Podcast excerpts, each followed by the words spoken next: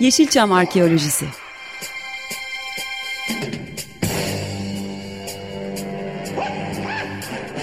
Türk sineması ve Yeşilçam'ın besin kaynakları, emekçileri ve kıyıda köşede kalmış hikayeleri.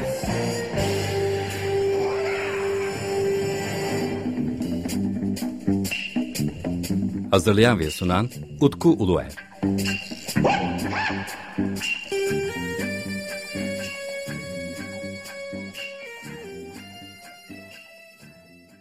Merhaba değerli Açık Radyo dinleyicileri. Ben Naz Utku Değer ve yepyeni bir Yeşilçam Arkeolojisi programında da sizlerle birlikteyiz. Bildiğiniz gibi programımızda Yeşilçam'ın uçsuz bucaksız dünyasında bir yolculuğa çıktık. Uzun yıllardan beri de bu yolculuğumuz devam ediyor. Arada bu yolculuğumuzun ismi Türk İşi Kovboylar olmuştu. Fakat programımız yeniden Yeşilçam Arkeolojisi ismiyle devam etmekte. Farklı isimlerle de yaptığım söyleşiler ya da elimde elimde bulunan kayıtları sizlerle paylaşacağımdan bahsetmiştim.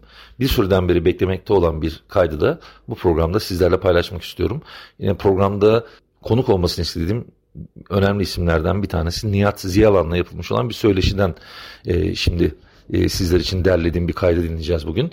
Fakat tabii bu söyleşi çok farklı aslında bir proje için gerçekleştirilmişti. Aztek yapım şirketinin sahibi Ali Murat Güven her ay bir fantastik Türk filmi DVD'si çıkartma projesine girişmişti. Bu proje kapsamında da pek çok isimle söyleşi yapmaya başlamıştı. İşte bunlardan bir tanesi de Nihat Ziyalan'dı. Aslında e, bizim Nihat Ziyalan'la tanışıklığımız e, Facebook sayesinde gerçekleşmişti. E, sohbet ediyorduk. E, bazen sinema ile ilgili sorular sorduğumuzda kendisi sağ olsun e, ilgi gösterip bize cevap veriyordu. Nihat Ziyalan'la yaptığım bir görüşme oldu. Sizinle görüşme istiyorum. Çünkü benim çok önem verdiğim bazı fantastik filmlerde yer aldınız. Acı Yeşilçam üzerinde de sizinle ilgili son dönemde çok fazla görüşme olmadı demiştim. Fakat e, kendisi bu Ali Murat Güven'le yapmış oldukları sohbetten bana bahsetti ki benim de haberim vardı o sohbetten. Ve yaptığım en güzel sohbet o oldu. İstersen onu izle ve oradan bilgiler alabilirsin demişti bana. E, ben de tabii DVD'nin çıkmasını bekledim. E, sohbeti izle, izledim. E, sağ olsun Ali Murat Güven bana izletmişti bu röportajı. E, ben DVD'nin çıkmasını bekledim bir süre. E, maalesef ülkemizde bu tip DVD'leri piyasaya sürmek çok zor. Ve Aztek e, yapım şirketinin de bu DVD'yi piyasaya çıkartması mümkün olmadı. Ki bu Casus Kram filminin ikincisi olarak da geçiyor. Biliyorsunuz İrfan Atasoy'un başrolünü paylaştığı filmde pek çok başka oyuncumuz da var. Bu filmin DVD'si maalesef yayınlamadı. E, Casus Kran 7 Canlı Adam filmi olarak piyasaya çıkmıştı. E, ben de bu DVD'ye yer alan ve e, Avustralya'da Erdin Günce'nin spikerliğiyle daha doğrusu onun moderatörlüğünde yapılmış olan bu röportajı bir kısmını alıp e, radyo programında yayınlamak istedim. Ee, sağ olsun Ali Murat Güven de bana e, izin verdi. Zaten Nihat e, Ziyalan'la yapılmış çok güzel bir söyleşi var.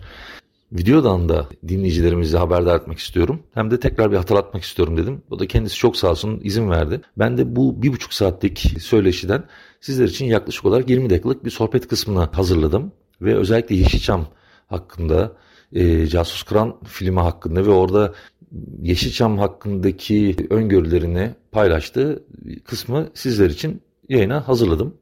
Bunun dışında bir de yayına hazırladığım kısımlarda Nihat Ziyalan'da iki tane şiirini okuyor. Çünkü kendisi de çok değerli bir şair. Avustralya'da yaşıyor şu anda.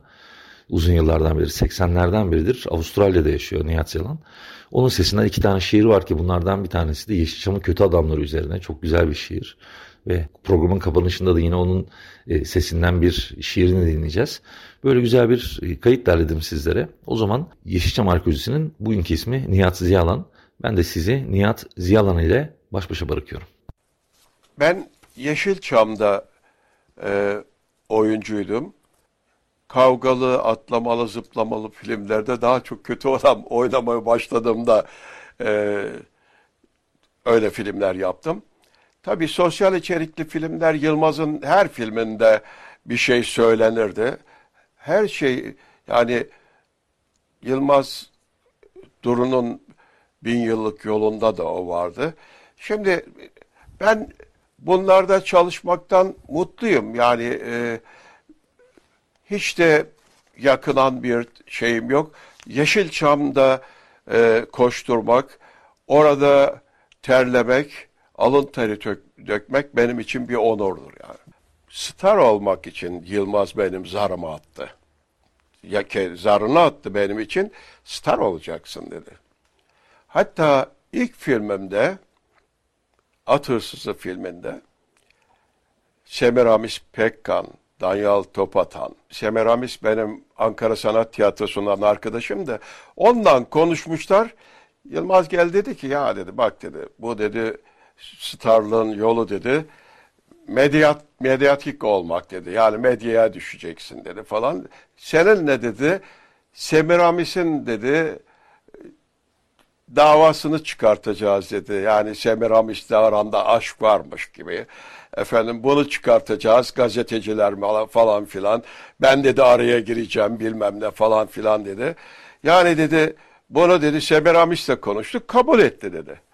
Şimdi ben durdum dedim ki bak Yılmaz dedim. Ben dedim bana böyle şeyler yakışmaz. Ben bunları yapamam dedim.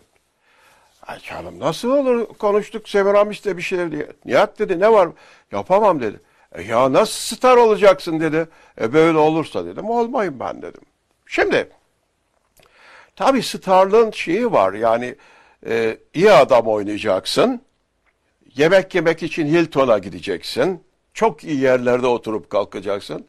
E ben her zaman yani zaten o sıralarda elime geçen para iyi adamdan elime geçen parayla bunları yapacak durumda değilim. Yılmaz diyor ki buralarda e, seni diyor bir aşçı dükkanında yemek yerken görmeyeceğim. Kahvede oturmayacaksın. İyi de nasıl olacak? Param yok. İş bekliyorum, iyi adam çıkmıyor. Bir gün dediler ki sen kötü adam oynarsan yığınla iş alırsın. Gerçekten Yılmaz'a sormadan kötü adam oynamaya başladım. Peş peşe haftada 2-3 film çevirdiğim oldu. Yani kötü adamlık bana geçim kaygısından ötürü zorunlu olarak kötü adam oynamış birisiyim. Şimdi tabii ki bizim topluma bakın bizim Erol Taş'ın kötü adamların piridir. Kasapta kadıncağızın birisinin ona saldırdığı söylenilirdi. Ve bunu gülerek anlattı, kendi de anlattı. Evet. Dünya tatlısı bir adamdı. Şimdi bizim halkımız sanıyor ki bak sanıyor ki hay kötü adam oynadığı zaman bu kötü adam. Bak bir örnek vereceğim. Bizim seyircimiz böyle. Dizi Aşk-ı Memnu dizisi oyna, oynamıştı. Aşk-ı Memnu dizisinde işte e, evin konakta konağın hanımı e, yeğeniyle kırıştırır. Evin beyni de Selçuk Yöntem oynuyor oynamıştı Aşk-ı Memnu'da. Şimdi Almanya'ya gittiği zaman böyle kırıştırıyor dizide ya yani seyirci seyrediyor falan. Selçuk Yöntem diyor ki dedi ki ya dedi biz dedi orada dedi ben dedi bir filmin galası için gittim dedi. Birisi yanıma sok, sokuldu dedi bana bir pusula verdi dedi. Baktım dedi demiş yani açtım dedi pusulayı ve karın seni aldatıyor. Bakın yani bizim evet, seyircimiz evet. böyle. Bu kadar bütünleşiyoruz. Evet. Şimdi tabii Fazla bütünletiyoruz. Tabii ki evet. seyircimizi düşünün. Yani bunlara ayırt edemeyecek bir seyirciyle elbette kötü adam dayak da yer, horlanırdı. Kötü adam Hüseyin Alemdara At üstünde elbisem zifiri olsun ister yönetmen. Sözcüklerim yövmiyemde kilit. Diyemem, at binmesini bilmem. Saçlarım öf, bir yantin yana. Rolümün hakkını vererek kahvaltı yapmamış bir bakışla uzatırım yüzümü. Esası olan sallarken yumruğunu. Bağırmakta suflör, sağdan uçarak çıkacaksın. Senaryoya göre ortada kalmış kız. Şaşkınım müthiş. Hadi gir dese yönetmenim, hangi taraftanım? Yumruk almanın acemisiyim. Zaten babası kaçmış bir oğlum var. utanırım hep dayak yiyen bir baba olmaktan. Esas olan dıgıdık dıgıdık, kızı kurtaracak elimden. Tekrarlarla çekilen bir sahne. İşte böyle film harcatır. Unutur muyum yönetmenim? Yakın plan, küskün bakacağım öpüşmelerine. Ölüm sahnem çekilirken. Ve Nihat Ziyalan. Şimdi Atıf Yılmaz başta. Atıf abi, Adanalılarda abilik var işte. Atıf abi Adana'dan, Çukurova'dan giden herkese sahip çıkmıştır. Yılmaz'a kol kanat germiştir oraya gittiğinde. Yılmaz onun evinde yatıp kalkmış barınmıştır. Yılmaz'a ekmek parası çıkarmak için yazdığı senaryoda hadi sen de çünkü yazarlığı var ya Yılmaz. Hadi sen de onu hemen fark ediyor Yılmaz'daki karizmayı. Ve Yılmaz ona, onunla senaryo çalışmaları yapmıştır, ona sahip çıkmıştır. Bana da sahip çıkmıştır. Ya ben oraya gittiğim zaman sen şimdi dedi geldin Atıf abi diyorsun. İşsizsin değil? Evet dedi. Git dedi filan yerde dublaj var dedi. Size ben telefon edeceğim. Gittim ve beni karşıladılar orada. Atıf abi bir. Halit Refi. Müthiş cana yakın. Müthiş güzel bir insandı. Ve Yılmaz Güney. Şimdi bunlar beğendiklerim. Bir de bir de kesinlikle anmak istediğim o fantastik filmlerin yönetmenleri vardır. Bunlar Natuk Baytan, Çetin İnanç ve Yılmaz Atadeniz. Ah bunlar o kadar çocuk ruhlu, ciddi insanlardır ki inanılacak gibi bunlar da bunları da çok severim ben. Seyit Yılmaz'ın Pirenuri bak Pirenuri'de ben öyle bir rol oynadım ki dedim ki Pirenuri'deki bu rolden sonra bana başrol teklifleri yağar. Nedense hiç öyle bir şey olmadı. Bir de Yılmaz Duru'nun o bin yıllık yolu. Bu üç film e, bence hani sosyal içerikli filmler tamam ama yani bence de efendice filmler. Yeşilçam bir sektör haline gelemedi. Gelemedi. Yani öyle e, ufak ufak e, fabrikalar gibi diyelim. Yani bir ağır sanayi haline gel, gelemedi. Yani ufak ufak fabrikalarla işi yürütmeye çalıştılar. Çünkü oradan filmlerden para yapıp başka işlere yatıranlar oldu. Bunu çok iyi biliyorum ben. Yani Yeşilçam'dan kazandığı parayı kaçırıp başka işlere yatıran, müteahhitliğe yatıran yok falan. Şimdi tabii ki e, burada Yeşilçam'ı yürüten nedir peki? Bence şudur. Yeşilçam'ı emekçileri öyle bir özveriyle, öyle bir kendilerinden vererek çalışırlardı ki o emekçiler. O kavgacılar, ışıkçı, set işçisi inanılmaz derecede böyle kendi işleriymiş gibi korkunç derecede böyle kendilerini verirlerdi. Yani görürdüm ben bunu. Yüreğim sızlardı. Ama hepsi de dediğim gibi starlara çalışırlardı.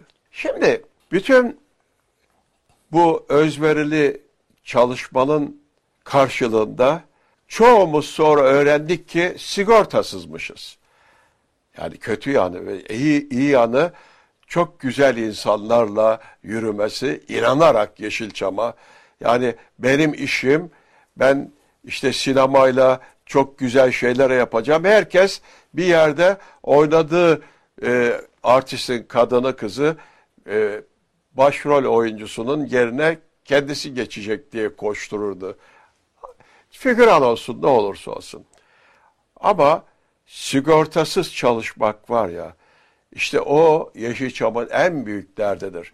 Şimdi öyle sakatlıklar olurdu ki, hani sigortalı olmazsan kendi olanı anla. Yok ayağın e, burkulmuş, yok bilmem şuradan bilmem dizin kanamış bilmem kesinlikle sigortamız yoktu ve yıllar sonra da bu sigortasız olmanın nedenlerini, acılarını çok çektik. Emeklilik zamanımız geldiğinde falan. Yani iyi yanı o emekçilerle ayakta durması, kötü yanı da sigortasız ve güvencesiz bir Yeşilçam olması. Bakın e, bu fantastik filmleri ben çok önemsiyorum. Niçin? Çocuksudur. Mantık falan aramazsın. Çocuksudur ama ona gönül verenler, yönetmeninden olsun. Mesela Yılmaz Atadeniz daha önce de söyledim. Çocuksudur ama çok ciddidir. Yani görsen şimdi Yılmaz Atadeniz der ki minareye çık atla oradan gerçekçi olsun. E, karpuz gibi yarılacak. Yarılsın ya. Kan akacak. E, işte gör gerçekçi olsun. Hadi o kadar gönül vermiştir ki yaptığı işe yani inandırıcı, gerçekçi olsun diye her şeyi yapar. Şey de öyle, e, Çetin İnanç da öyle. Atla, atlarım tamam yani oradan 5-6 metreden atlıyorsun. Abiciğim atladın ama sallandın. Çık bir daha atla sallanma. Zımba gibi fırlayacaksın. Böyle. Ama işte onların hepsi çocuksu bir ciddiyetlik içerisinde. Hani söylenen o fantastik filmler içerisinde söylenenler de korkunç derecede eğlenceli. Ben eğlenirim onları seyrederek ve çok da isterim izlemeyi. Şimdi biz devamlı olarak böyle yazhanelere gideriz. İrfan Atasoy yazhanesine haftanın bir iki günü uğrarım. Gene uğradım. Oynuyorum da Casus Kıran'da. Ya dedi sorunumuz var prodüksiyon amını. Nedir sorununuz? Bizim dedi bir e, yatta bir teknede e, bir sahnemiz var yani. İşte sen dedi adamlarınla e, filmin esas olanı İrfan Atasoy'a dedi eziyet edeceksin. İşte o ne bileyim ona çektireceksin falan. Yatında dedi bunu dedi gerçekleştirecek. E yat bulamıyoruz. Nasıl ya? ya tekneleri çok pahalı. Prodüksiyonun gücü yetmiyor. Bir de yani her her e, dolu bulamıyoruz. Hemen Genco Erkal aklıma geldi. Genco'nun babası rahmetli Reşat Erkal'ın çift direkli bir yelkenlisi var. Hemen dedim bir dakika ya.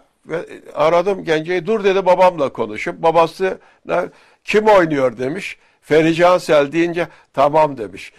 Filan yarın filan iskelede olsunlar inanamadılar. Gittik o saat, söylenen saatte Reşat amca bizi bekliyordu. Atladık. Hepimiz. İşte Feri Cansel, e, Figen Han, bir sürü oyuncular, kötü adamlar, Hüseyin Zan, bilmem e, bütün e, kötü adamlar da orada yani kavgacılar, mavgacılar. Ekip oradasınız. Ekip orada. Şimdi e, şimdi İrfan Atasoy da hani gerçekçi olsun ve canından tırnağından hiç esirgemez kendisini. Atlar, kırılacakmış, edilecek mi? Gözü karadır. Yani gerçekçi olsun film diye. Ben emir veriyorum işte onu suya atacaklar böyle. Şimdi Yılmaz Atedeniz böyle bir zincir hazırlatmış. İrfan Atasoy'u zincire bağlatıyor. Zincire bağlattıktan sonra denize ya tekne de gidiyor. Ama o zincirin baklalarını görsen baklalar iri iri. Yılmaz e, İrfan Atasoy'u bağladılar. Attılar. Biz aa, o rol, rolümüzü atın, çekin falan filan böyle atar atmaz suya cup diye dibe. Şimdi orada rahmetli Reşat abi, Reşat amca Ferical Selle kaynatırken öyle bir fırladı ki ok gibi fırladı. O da denizcidir. Fırladı, yapıştı şeye, zincire. O çekmeye başladı. Çocuklar da çektiler. Çektiler yukarı. Öldürecek misiniz benim teknemde adam? Ben dedi istemiyorum böyle şey. Ne yapıyorsunuz ya defa attık. Çıkardık ki İrfan Atasoy soluk alamıyor ya. Eğer, eğer biraz geç kalsaydık İrfan Atasoy gitmişti. Fakat gerçekçi oldu. Gerçek şey Yılmaz Atedeniz diyor ki ya hiç Sonra ip bağladılar, öyle attılar falan yani. Böyle böyle bir gerçekçi, böyle bir anısı da var e, şey Casus Kur'an 2'nin. Eve götür beni nehir. Köprüden Paramata nehrini seyrediyorum. Sidney'in ortasında. Hayatım su gibi berrak akıp gidiyor. 99 tatilimde Taksim Meydanı'nda Özdemir'in sevgi dolu tekmesi. Aynı güzellikte savuşturmam geçiyor. Çocuksu coşkumuza tanık olanların gülümsemesi de akıntıda. Bir balık sıçradı. Gözünü benden ayırmadan kuyruk salladı. Seyhan nehrinde elimle yakaladığım balığa benzettim. Kavanozda beslemeye kalkınca azarlanmış, götürüp nehre bırakmıştım. Dur, Paramata Nehri. Sürüklediğim balıkla konuşacaklarım var. Soracaktım. Cenazelerinde bulunamadığım sevdiklerim yolumu gözler mi gitti? Deniz kenarında yanıma konup üzüntümü paylaşan serçe, havada yüzmeyi durdurup bana bakıp kuyruk sallayan balık, Çukurova'dan doğduğum yerden tanıdık. Şimdi onları geldikleri yere mi götürüyorsun? Önüne katmış her şeyi sürüklerken bırakma Nihat'ı burada, eve götür beni Nehir.''